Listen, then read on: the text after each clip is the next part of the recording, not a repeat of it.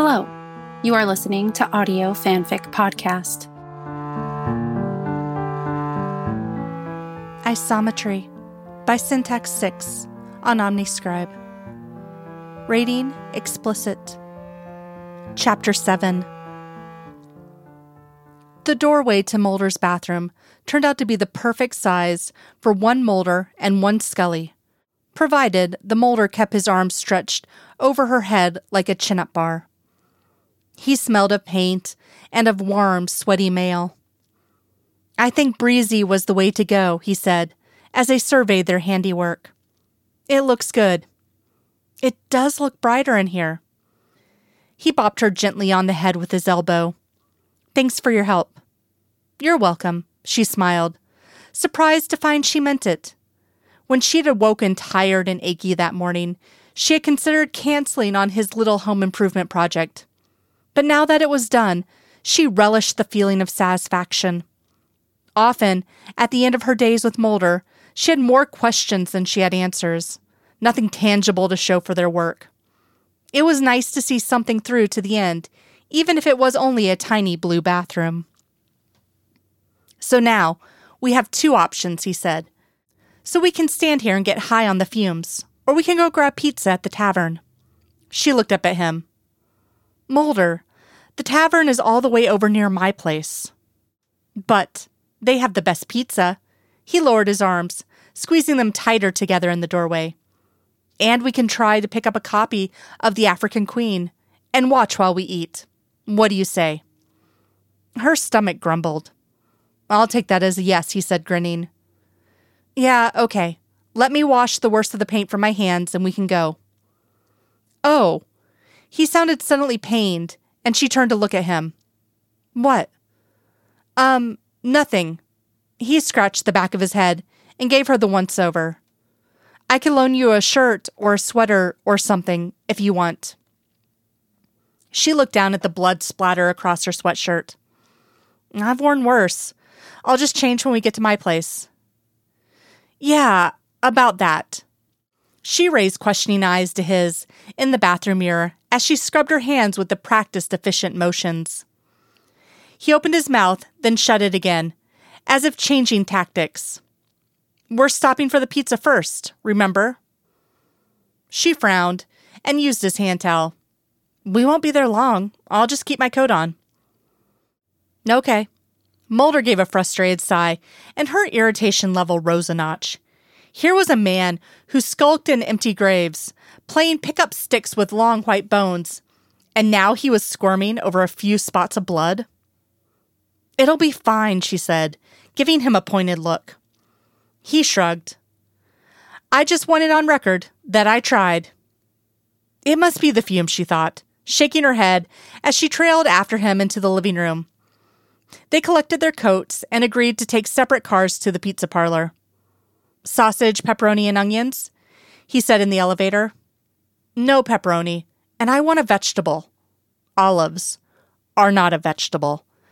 And I'm not eating a pizza with leaves and stems on it. The elevator dinged as she fished her keys from her pocket.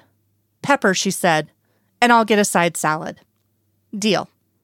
But she knew he would make sure to beat her to the restaurant, just in case.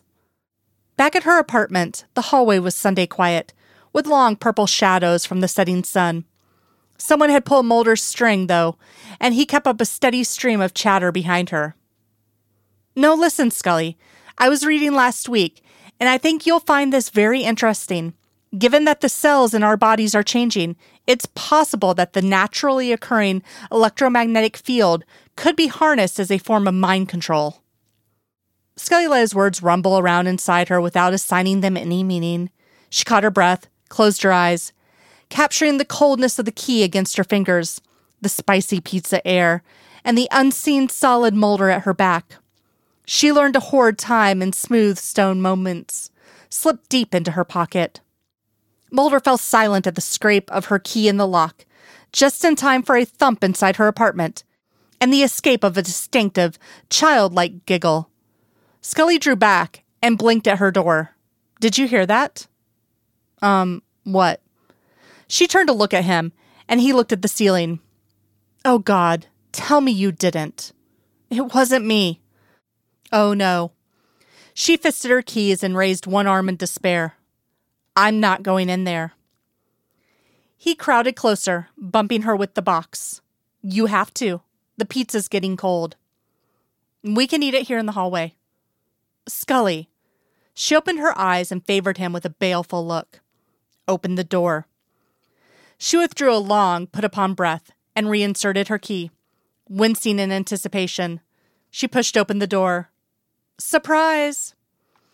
Scully looked over her shoulders, drawn up around her ears, as if someone had doused her with a bucket of ice water. Someone snapped a flash photo on her face. Bill once told her that her pictures made her look like a robot imitating a human. Only Bill had used the word mandroid. Happy birthday, honey, said her mother. Mulder gave Scully a not so subtle shove into the apartment, and she passed on her best mandroid smile. There was a happy birthday banner stretched across the wall over her windows, and she just knew someone had stood on her antique chair to put it there. Relatives she had not seen in years peeped out among the bunches of helium balloons. Aunt Ruth gave her the same exaggerated finger wave she had since Scully was three. Dear heavens, her mother said, reaching for her. Is that paint in your hair? Scully ducked from her touch. Yes. I had to get her out of the house somehow, Mulder explained. He was still holding the pizza box. Well, come on in here and join the party. Alice and Mark have come all the way from Nebraska. Isn't that wonderful? Scully had vague memories of her cousin Allison, showing her and Melissa how to French braid their hair one summer that their parents had rented a cottage together for a week. She'd sent a card and candlesticks to Alice and Mark for their wedding years ago. Yes, wonderful, she said aloud, trying to smile at her cousin. Allison nodded back. Dana! Scully turned towards the voice and found herself crushed in a huge hug. Charlie, she said, letting him rock her nearly off her feet. She curled her fingers into his scratchy wool sweater and smiled against his shoulder. How are you? he asked into her ear. Good, she said, pulling away. He tugged her ponytail and smiled. Thirty three, huh? I can't believe it. I remember when you used to pin me to the ground and make off with my water gun. I walked around with knee shaped bruises on my ribs the whole summer I was six years old. I could still take you. Charlie's smile dimmed a little, but he nodded. Sure, sure you could. Everyone had been watching them.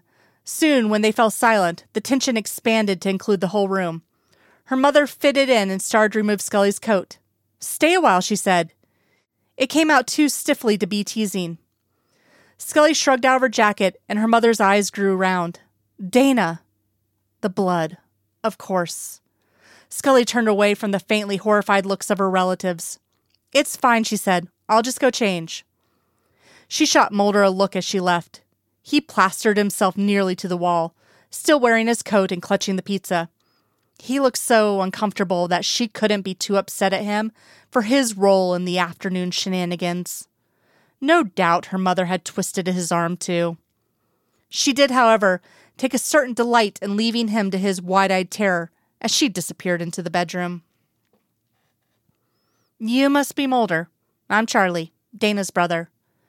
Charlie extended his hand, and Mulder set down the pizza so he could reciprocate.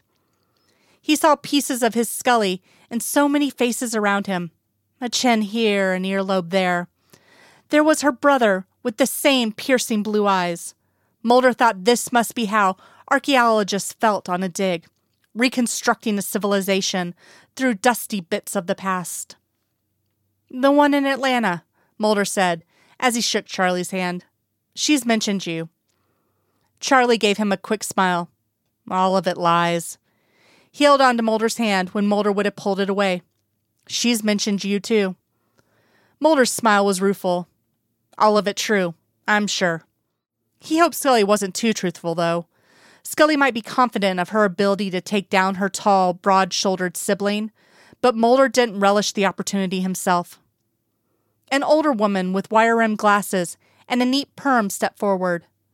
So, you're one of Dana's work colleagues. Yes, ma'am. My name is Fox Mulder. The woman pursed her lips. I'm still not clear how she went through medical school and ended up working for the FBI. From the way the rest of the Scully family looked around at the walls, it was obvious no one else was clear either. Charlie scratched behind his ear. Something about aliens, right? Charlie, Mrs. Scully's voice cut in from all the way across the room. What? He turned back to Mulder. Stands to reason they're out there, right? We can't be the only ones in the whole damn universe. I think it's just as well that the government is keeping a lookout. Mulder wrinkled his brow, trying to figure out whether the man was joking. He could never tell with Scully either. Charlie walked over to the buffet table, set up in front of Scully's bookcase. You want a beer? he asked. Uh, sure. Mulder took off his coat and went to join him. Charlie handed him a bottle of Sam Adams. Tell me the truth, he said. What did you think of Independence Day? Scully returned in slacks and a lavender sweater, but there was nothing she could do about the pain in her hair. Her mother squeezed her around the shoulders when she re entered the living room. There you are. Sit down and eat something. Tara and I were cooking all day. Tara's here? With Tara came Bill. Yes, she's in the kitchen. Bill was supposed to come, but work kept him in California at the last minute. He sends his love. So Tara came alone to see me? Of course she did. Everyone wanted to see you. Her mother smiled and fussed with Scully's hair. Scully ducked her again. Mom, I've spoken to Tara maybe four times in my life. All the more reason you should visit with her now. She studied biology in college, you know. I'd bet you have lots in common. As if on cue, Tara emerged from Scully's kitchen carrying a tray of tiny pastries. Dana, hi, happy birthday. Thanks. Scully searched for something more to say. Thanks, uh, for coming. Everything looks great. Tara's smile broadened. These are wild mushrooms and goat cheese. Try one. Scully accepted a miniature turnover, and it flaked apart deliciously in her mouth. Mmm, these are marvelous. Thanks. It's my mom's recipe. Oh, before I forget, Bill wanted me to say how sorry he was that he couldn't make it. He said he'll give you a call today or tomorrow. Mom mentioned, How is he doing these days? He's good. He's taken up golf, if you can believe it. I tell you, the Navy boys have nothing on the kind of language you hear out on the putting green. It's supposed to relax him, but now every spare minute, he's trying to get a ball into a cup in our dining room. Bill's never done anything halfway. Funny, Tara popped a pastry into her mouth. He says the same thing about you. Scully lowered her gaze. I guess there are worse things he could say. Well, look at you. Still working full time, I think in your position, I'd quit my job and travel around the world. Have some fun. Fun? Scully echoed. Tara turned a deep pink. But that'd be silly for you, right? You get to travel all the time for your job. Don't mind my rambling. I should, um, check the oven. Happy birthday again. Scully let Tara flee to the safety of the kitchen, then turned around to study her room full of relatives and sagging streamers. She sighed so deeply it stirred her hair. Happy, she thought. Right. Mulder took up his usual spot as a fringe dweller, watching from the edge of the crowd as Scully opened her presents on the couch. A pair of low girls who had been mainlining sugar all afternoon bounced on either side of her. It was a good thing Scully had strong sea legs. Perfume, she said, as she lifted a small vial from a silver box. She uncapped and sniffed obligingly. Thank you. Mulder folded his arms and leaned against the wall. Scully, he knew, had stopped wearing perfume since she'd been sick. Whether it was the smell or the feel that bothered her, he did not know. But he had noticed that she smelled only of mild soap these days. Scully pulled a large, brightly wrapped package onto her lap. That one is from me, her mother said. Rip it, rip it, hollered the little urchin at Scully's left. Scully smiled and tore off the paper in one long rip. The box held white pajamas and a white terry cloth robe. Thank you, Scully said, holding them up so everyone could admire. Mulder sipped his beer and watched her add to the pile two winter sweaters, chocolate, fuzzy slippers, and patterned scarves, three of them, and two hats as well. As she displayed the latest one for the group, Scully met Mulder's gaze at the back of the room. She gave him just the slyest quirk of one eyebrow, and he had to look away so as not to laugh. Clearly, her family had been expecting her to be bald. Mulder sobered as he mentally evaluated her loot. Every last one of the gifts could be used immediately. She received no summer clothes, no magazine subscriptions, no non perishable food items, nothing to suggest she might be around past spring. He wondered if she noticed. Mine's last, Charlie said, handing her a package that looked like a wrapped pineapple. Close, Mulder amended, as Scully withdrew what appeared to be a small, petrified porcupine. Thanks, she asked, turning the prickly fruit over in her hand. What is it? It's a horned melon, Charlie explained as he pushed forward through the group. You'll be getting about a dozen more in the mail soon. Scully frowned at the fruit. At least it won't get lonely. It's the fruit of the month. You'll get a different one each month for a whole year. A whole year. Her eyes filled with tears, and that's when Mulder knew she'd noticed. He blinked back his own. Scully stood up and cupped Charlie's face in her hands. Thank you, she said, kissing him on the cheek. I love it. He smiled and shrugged off her affection. I know you like to eat healthy. The excitement had passed, so the adults drifted away from their cluster like dazed sheep, with the hyper children nipping at their heels. Mulder did his best to stay out of the way. Mrs. Scully cornered him by the armoire. Fox, would you clear off the buffet table? We're going to bring out the cake. Mulder would do pretty much anything for cake, so he began gathering up empty plates and bowls. When he had amassed a stack of dishes more precarious than the Tower of Babel, he staggered towards the kitchen. Tara rescued him at the threshold. Thank you, she said. Now we just need Dana. Mulder craned his neck around. Sure enough, his partner seemed to have disappeared. I'll find her. He did a slow circle around the room and didn't find her lurking in any corner, so he ambled down the hall to her shadowed bedroom. Scully, he found her discarded sweater on the bed and ran his fingers over the soft, worn cotton. The sight of the dried blood filled him with sudden dread, and he went to the bathroom door. Scully, he said, tapping gently. No answer. Scully, are you in there? I'm fine, Mulder. He bit his lip, his face still millimeters from the door. You sure? The doorknob turned and the door creaked open just a bit. He took this as a sign and pushed it in, peeking around the edge. Scully was leaning against the rim of her tub. Everything okay? he asked. She nodded. You can come in. He closed the door behind him and joined her at the bathtub. I would have thought you'd had enough of hanging out in the bathroom today, Scully. Maybe I'm becoming an addict. He leaned in so his shoulder pressed against hers. There's cake outside. You're missing your own party. She snorted. This isn't a party, Mulder. This is a wake. Scully, Tara's even wearing black. He paused. I hear it's very slimming. Mulder. She rested her forehead on his upper arm. I could only imagine what my mother told these people to get them to come here today. I haven't talked to some of them in five or ten years. They don't know me.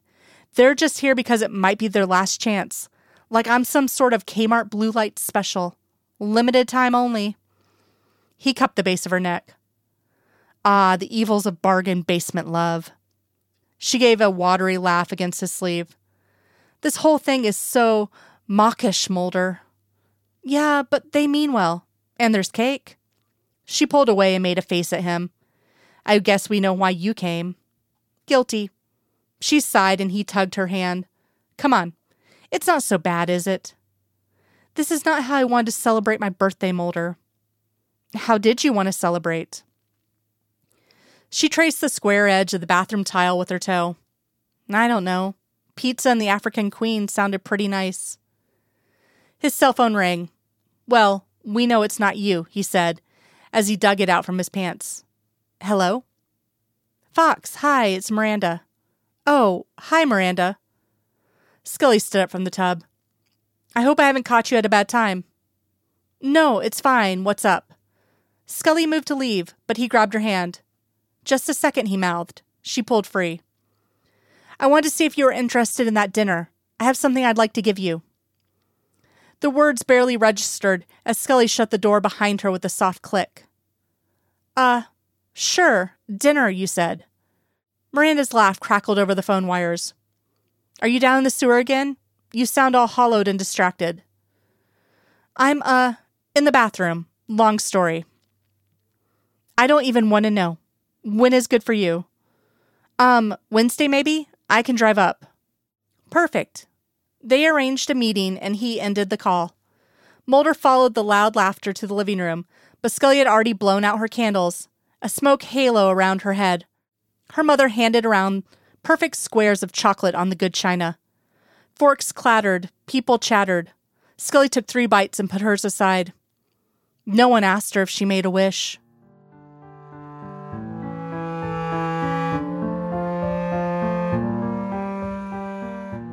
If you like this story and would like to contribute, you can do so by going to our Patreon page at www.patreon.com forward slash audio fanfic pod. As a patron, you are granted early access to one new story of your choosing per month. Thank you for listening. And remember, the stories are out there.